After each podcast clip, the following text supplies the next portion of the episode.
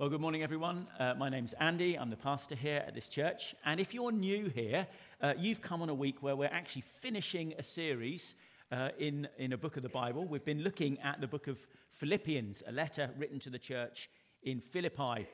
And this is the last of 13 um, installments as we go through this. And I'm sure it has a lot to teach us as we wrap up, as we wrap up this book together this morning. But let's come to the Lord and ask for his help before we start. Father, again, we, we come to you remembering that you are the living God, a speaking God. You have given us your revelation, your word to us, here in the pages that we have in front of us. It's a living word, it's an active word. And we pray, Lord, that by your Spirit, you will apply that word to our hearts. Work change in us change in the way that we think, change in our attitudes. Father, we ask that you would rebuke us where we need to be rebuked and correct us, train us, equip us, that we might be more like the Lord Jesus Christ as we live for him. We ask this in your name. Amen.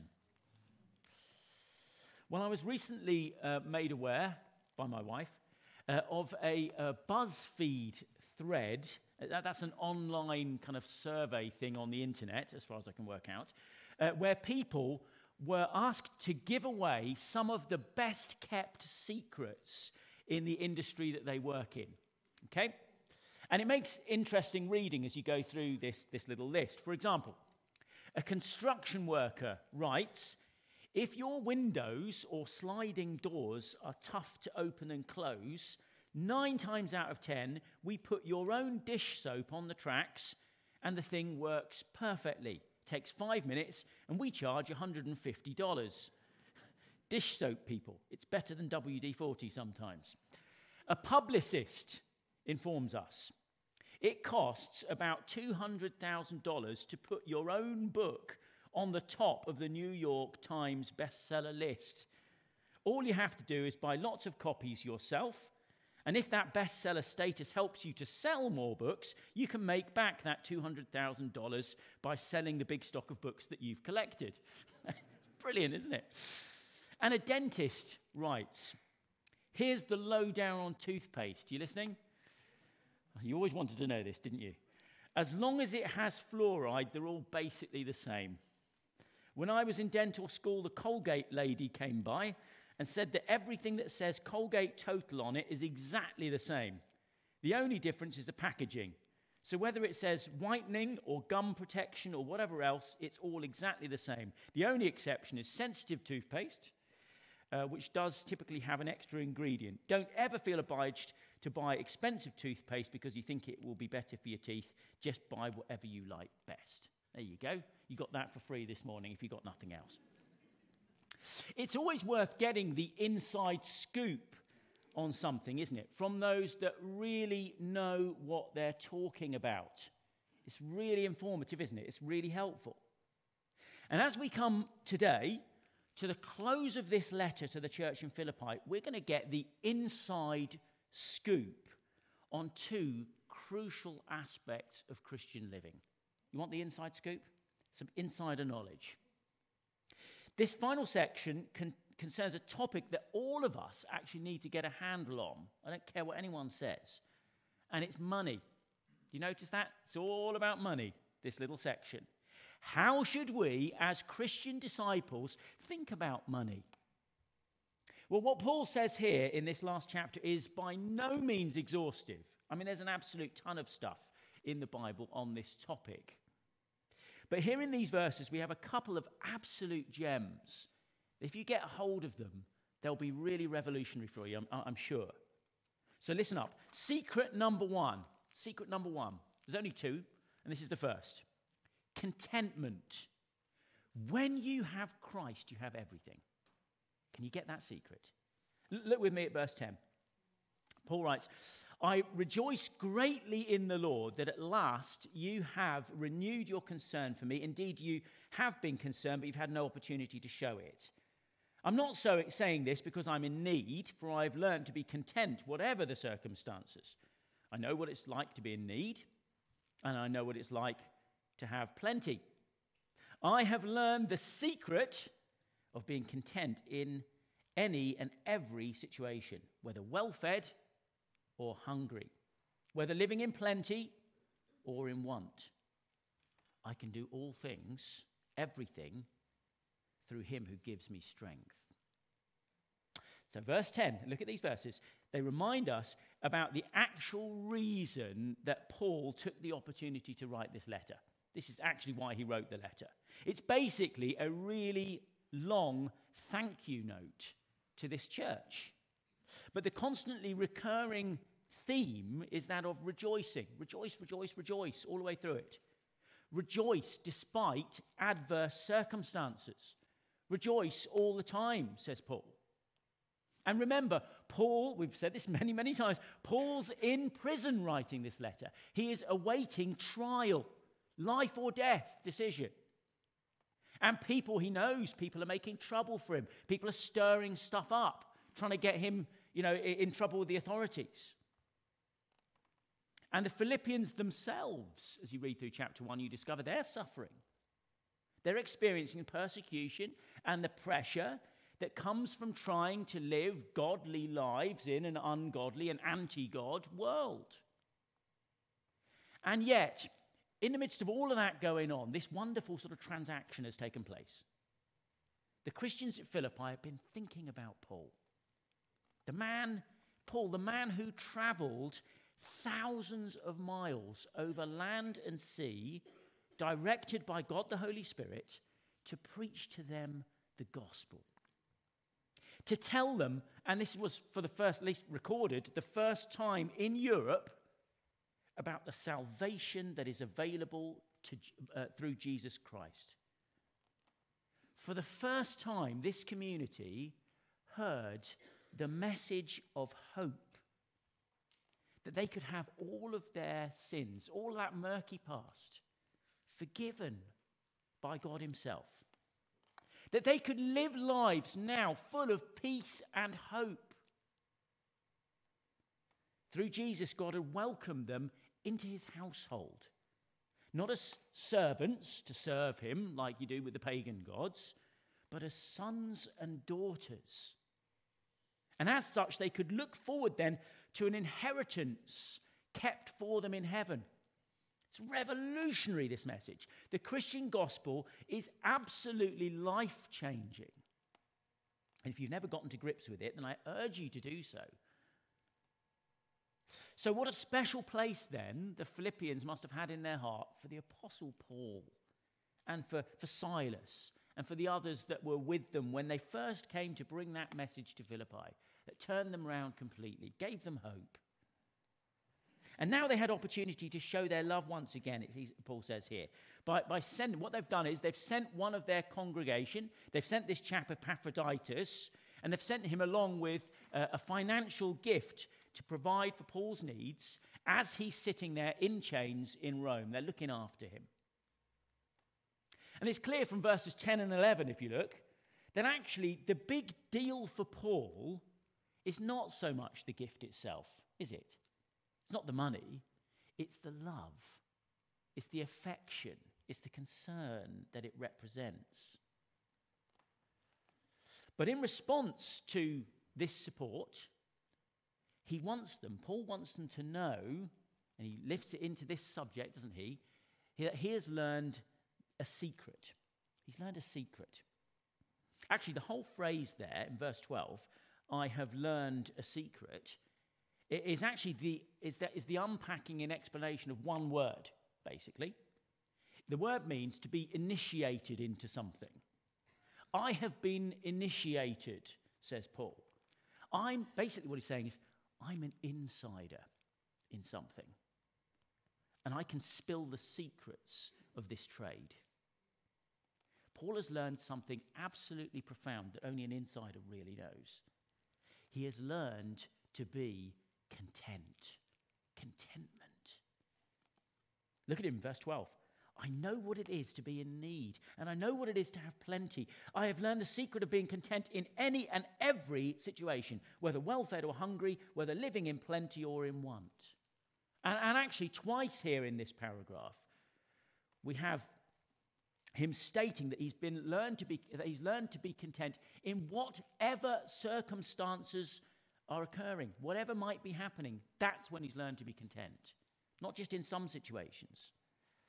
Now back in, in 2004 with a sense of uh, young adventure uh, sarah and i gave up our jobs and went to live in tanzania as missionaries with the africa inland mission and that meant that virtually overnight, we went from being what's called dinkies, you know the expression dinkies, dual income, no kids yet. Yeah, so Sarah working in medicine, myself as a, as a teacher. We went from that, those two incomes on our own, to having just about enough support coming in to pay our board and lodging. And, and yet, still in that culture, we were considered to be very, very, very rich. It was a really hard transition to make. We had become used to just eating out continually, never really worrying about money, just buying whatever we wanted. And now we had to count the pennies. It was hard. I have to say, it did us the world of good. It was like going cold turkey, pulling the plug. But I'm not sure how much progress we made in really learning the secret of contentment. We should. It was a, it was a good opportunity to. Not sure how much progress we made. See, these words in Philippians chapter 4 are not the words of someone who spends their day sitting on the veranda, uh, you know, sipping an iced latte with a good book. I mean, that clearly is my idea of contentment. But these words are the words of a man who for whom actually the, the, past, when you, when you look into his story, however many years it's been since he, since, since he started his ministry, have been full of crisis. Crisis after crisis after crisis. Serious ups and downs. In Paul's own words, listen to this. He says this to, to the church in Corinth I've been in prison frequently, I've been flogged severely. I've been exposed to death again and again. Five times I received from the Jews the 40 lashes minus one. Three times I was beaten with rods. Once I was stoned. Three times I was shipwrecked. I spent a night and a day in the open sea. I've been constantly on the move. I've been in danger from rivers, in danger from bandits, in danger from my own countrymen, in danger from Gentiles, in danger in the city, in danger in the country, in danger at sea, and in danger from false brothers. I have labored and toiled and gone without sleep. I've known hunger and thirst and gone without food. I've been cold and naked, and besides everything else, I face daily the pressure of my concern for all the churches. It's no picnic, is it, being Paul? But here's the thing the circumstances, every one of those circumstances, they simply, Paul's learned, to not allow those to affect his sense of contentment. You know, can I just say, I don't think the world really understands contentment. Yeah. Generally speaking, the world that we live in, uh, I mean, it's constantly a desire for more and for better and for the next thing, isn't it? That's the general thing. And then you might think, well, I know people who are not quite like that. You know, they're pretty content actually. They, you know, they still have a like a, a computer that goes back to the 80s or something, and an old first phone they ever got, and they're not they're not in all of this rat race and this stuff. But even with people like that, put the prices up. Financial crisis, contentment gone contentment gone. Contentment sits on a knife edge for the most contented person in the world, doesn't it? What's the secret, Paul? How do you remain content, whatever happens? You ready for the secret? Verse 13. I can do everything through him who gives me strength. You want to be content? You need to embrace that truth. Right there in verse 13. You know, this week in Home Group, we were discussing the way that some people describe our Christian faith as being a psychological crutch. You ever heard that expression? Oh, you Christians, it's just a crutch. Yeah? You ever heard that? It's like the person saying that to you is claiming that they are, they themselves are so strong and so self sufficient, they never need to lean on anything like this. But we Christians, you know, we're just a bit pathetic. And I want to say in response to that, yes, I am pathetic. My faith is most certainly a crutch. I will boast in that crutch. I am weak. I know it. In my own strength, I couldn't cope with even a fraction of what Paul has just uh, told us he endured. But by faith, I too can say, I can do everything through him who gives me strength. Paul knew how to lean his weight utterly and completely on Christ. That's the point here, isn't it? He had learned that when he did that, Christ always supported the weight that he leaned on him. And so Paul can write verse 7. Do you remember? We looked at it last week. Verse 7, look at it. He can write verse 7, telling the Philippians to take everything to God in prayer in full confidence that, and I quote, the peace of God, which transcends all understanding, will guard your hearts and minds in Christ Jesus. That's quite a statement. Do you see? Paul can write those words because he himself has experienced that peace. And what's more, he doesn't understand it. He still doesn't get it. How can I be at peace? He's kind of saying. It passes understanding. It was only through the strength that God provides that, as the Philippians had themselves witnessed, Paul could endure a severe flogging, Acts 16, and be chained in a prison cell with Silas. And what do they do with their wounds still seeping, they start singing hymns. They witness to the jailer. His whole household is saved. Paul wants us to know this secret and to learn it soundly. And it takes the whole of Christian life to do this sometimes, doesn't it? Because it's so fundamental, actually, to the Christian life. And these verses, they also remind us that Paul, actually, he's just an ordinary person like you and me. You know, oh, you, you think you know, Paul could do those things, but there's no way I could do them. I mean, he's unique, isn't he? But Paul would want to say, don't put me on a pedestal. Follow my example, he says. By all means, follow my example, but never mistake where the strength to do so comes from, where my strength came from. I can do everything through him who gives me strength. Don't turn to yourself. Don't dig deep. No, turn to God. Turn to him. Let me just end this first secret by telling you two myths that this secret blows apart. You listening? Myth one contentment's found in possessions. It's, you know, it's likely that we all know that that's true. That's not, that's not new to most of us, I would have thought. We see that truth played out uh, uh, around the world around us all the time, don't we? You know, in our family, we were just the other day discussing the whole Johnny Depp and Amber Heard debacle around the dinner table, and which dinner table has that not been discussed around? And someone around the table pointed out just how fabulously wealthy that couple, that couple are. I mean, the money that's being thrown around in that court case is insane. Did you know? I learned in, one thing I learned in this case is Johnny Depp owns an island. Did you know that? Depp, I don't know what it's called, Depp Island or something. And yet, they're completely miserable. They've just laid out before the world the misery of their lives amidst all of that wealth, all those possessions. See, we know in our heads, don't we, that possessions do not bring happiness. And yet our hearts have a really hard time believing it. We still long for stuff, don't we? And we long for stuff on the basis that the next thing, if we just had the money to get it, will make us happy. It's a lie. And can I just say, the prosperity gospel, which is an absolute plague on the church, you know, the idea that God will you know, God's will for one of us, for every single one of us, is to be perfectly healthy, to have lots of, of, of wealth, to be free from all suffering. That is promised nowhere in Scripture.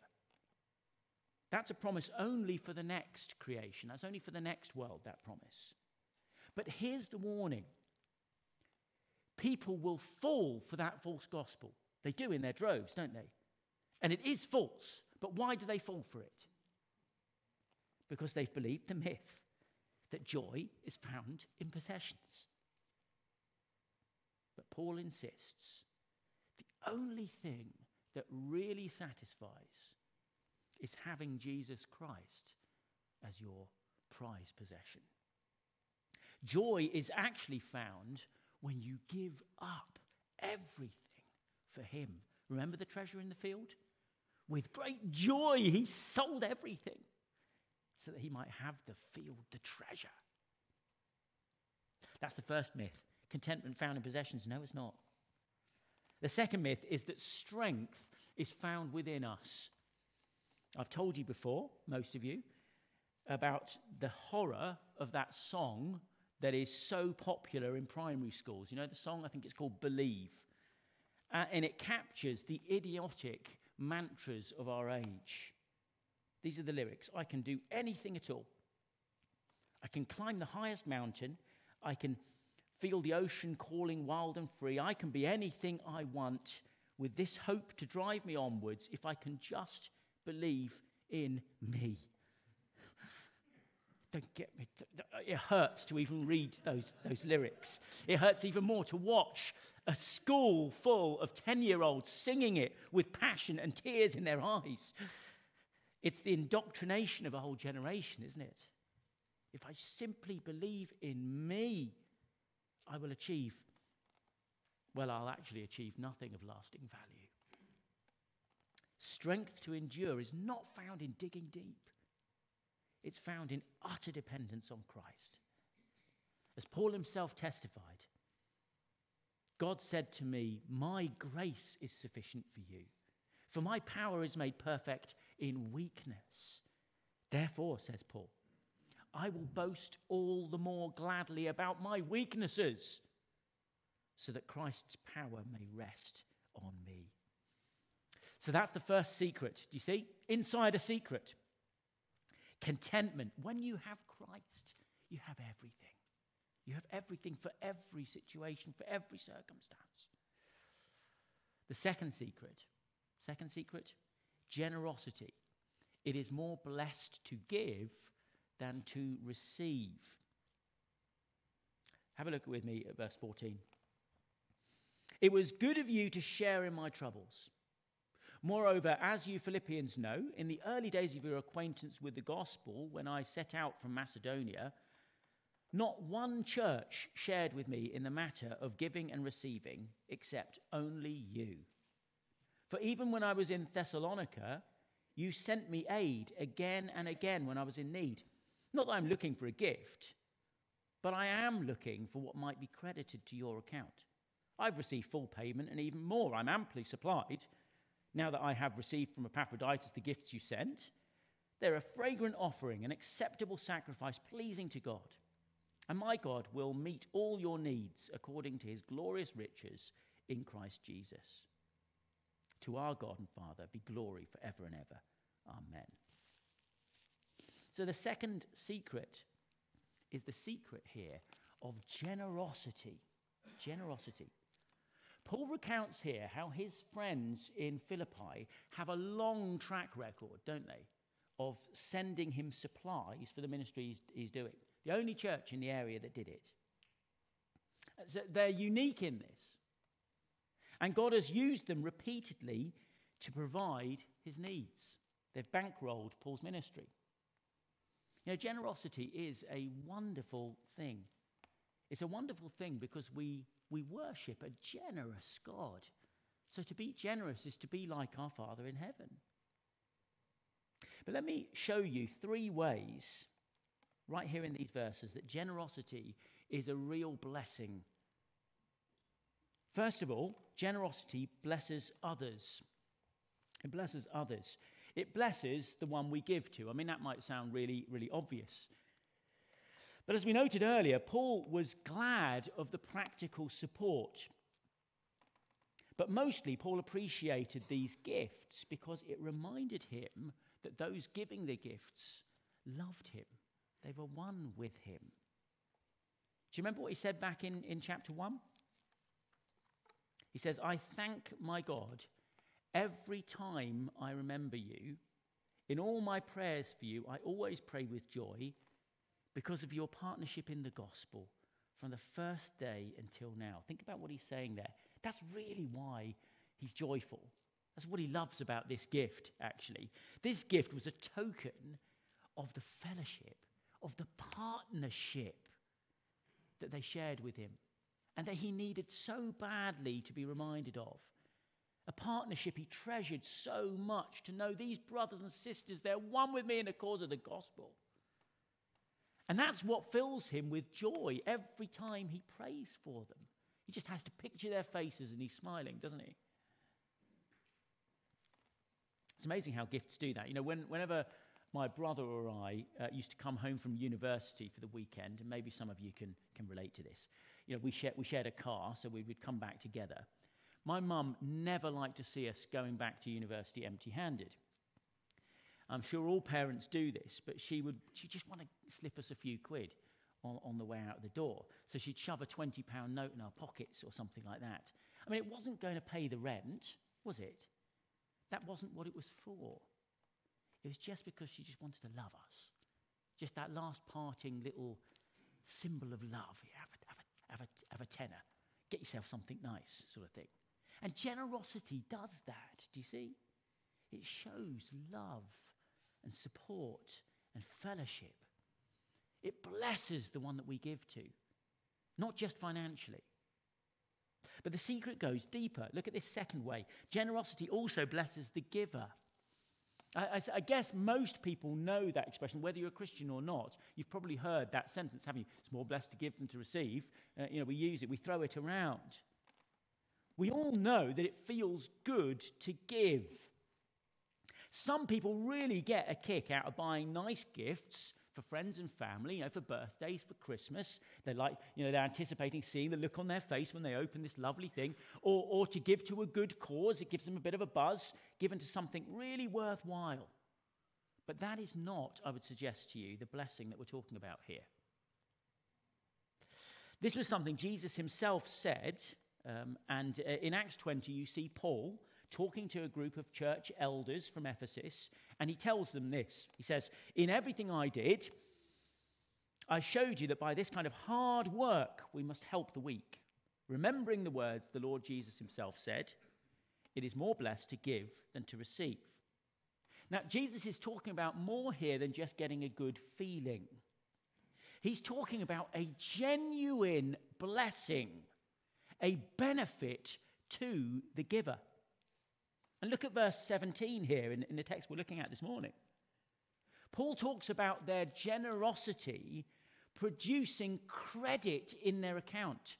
That's what's happening. It's, not, it's more than just a, a smile on their face, a warm feeling in their heart. It's credit in their account. By giving to the Lord's work, they are storing up treasure in heaven. As Paul recounts the record of their repeated generosity, he sees this investment as, as being like a spiritual health indicator. They put his mind at rest when, when he sees this generosity. See, here's a church that's more than just all talk, they act in accordance with what they profess. Recognizing the personal blessing of generosity, that's a crucial lesson we need to learn about giving. Giving should always be a joyful thing, shouldn't it? You need to hear that. It shouldn't be done out of compulsion. That's not how Christian giving should be done. It should never be given reluctantly or grumpily or anxiously either. If you don't really want to give, then don't give. God doesn't need it. But listen, you will miss out if you don't. That's really what Paul's saying here. And here's one important reason why. Every time we give to God, we should do it as an act of expressing our hope in the life to come. See, I think this is revolutionary. This is an insider secret, okay? Metaphorically, it puts, it puts us with one foot in the next life when we give. When we give generously just because we love God, it's like putting one foot in the life to come. You need to learn to give, saying, I don't need to hold on to the things of this, of this world because my hope rests in heaven. And by doing this, giving then blesses the giver by strengthening their faith and constantly reminding them don't set your heart on earthly things. What joy. I let go of this world and I hold on to the next in my giving. It builds my faith, it encourages my hope. It revolutionizes generosity, doesn't it? One final thing generosity pleases God, it pleases Him. Now, don't misunderstand me saying that. You know, our giving doesn't earn God's favor or give us some kind of merit that we clock up to make God do things. Again, let me just re emphasize there is no promise in the Word of God of earthly riches in return for our giving. The seeds of our generosity in this world reap a harvest in the next, not this one. God might bless you with wonderful wealth and abundance. Yeah, that's, that's great. But it's not, it's not as a direct result just because you gave something and it grew a seed and way, here it comes. That's a wrong way of thinking about these things. It's actually the heart of pagan religion to treat God that way as some kind of cosmic vending machine.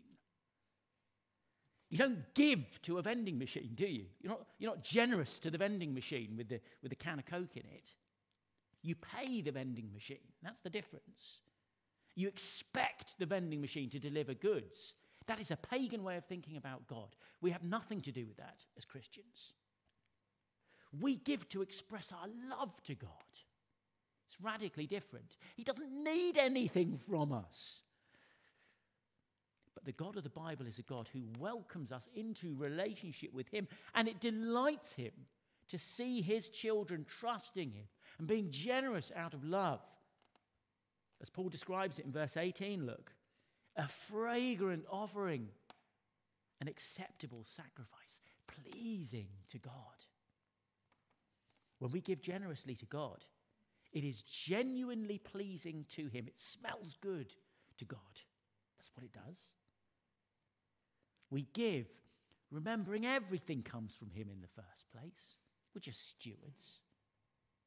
We're not doing Him a favor, certainly not paying Him. And if it all belongs to Him and He loves you as His child, then you can trust Him, says Paul, to supply all your needs. He'll supply all your needs. That's why Paul can make that claim in verse 19. And my God will meet all your needs according to his glorious riches in Christ Jesus. Note the words clearly here, yeah? Needs, not once. Needs. Picture we have in, in the Word of God is that God is too loving and wise a Father to give us everything that we want. That would not be loving. He provides for us instead everything that's good. And we're reminded here that He is gloriously rich. Gloriously rich. There's no lack in Christ Jesus. And if God did not hold back from giving his Son for us, we should have all the confidence in the world. He'll never hold back anything good from us. Paul spells out that logic, doesn't he, to the Romans when he says, He who did not spare his own son, but gave him up for us all, will he not also, along with him, graciously give us all things? So learn the insider secrets we finish this letter, this great thank you letter for the generosity of these Christians. Contentment, when you have Christ, you have everything. Generosity, it is more blessed to give than to receive. Therein is the joy of Christian living. So may the Lord help us to learn these lessons. And may the grace of the Lord Jesus Christ, as he says in the last verse, be with your spirit.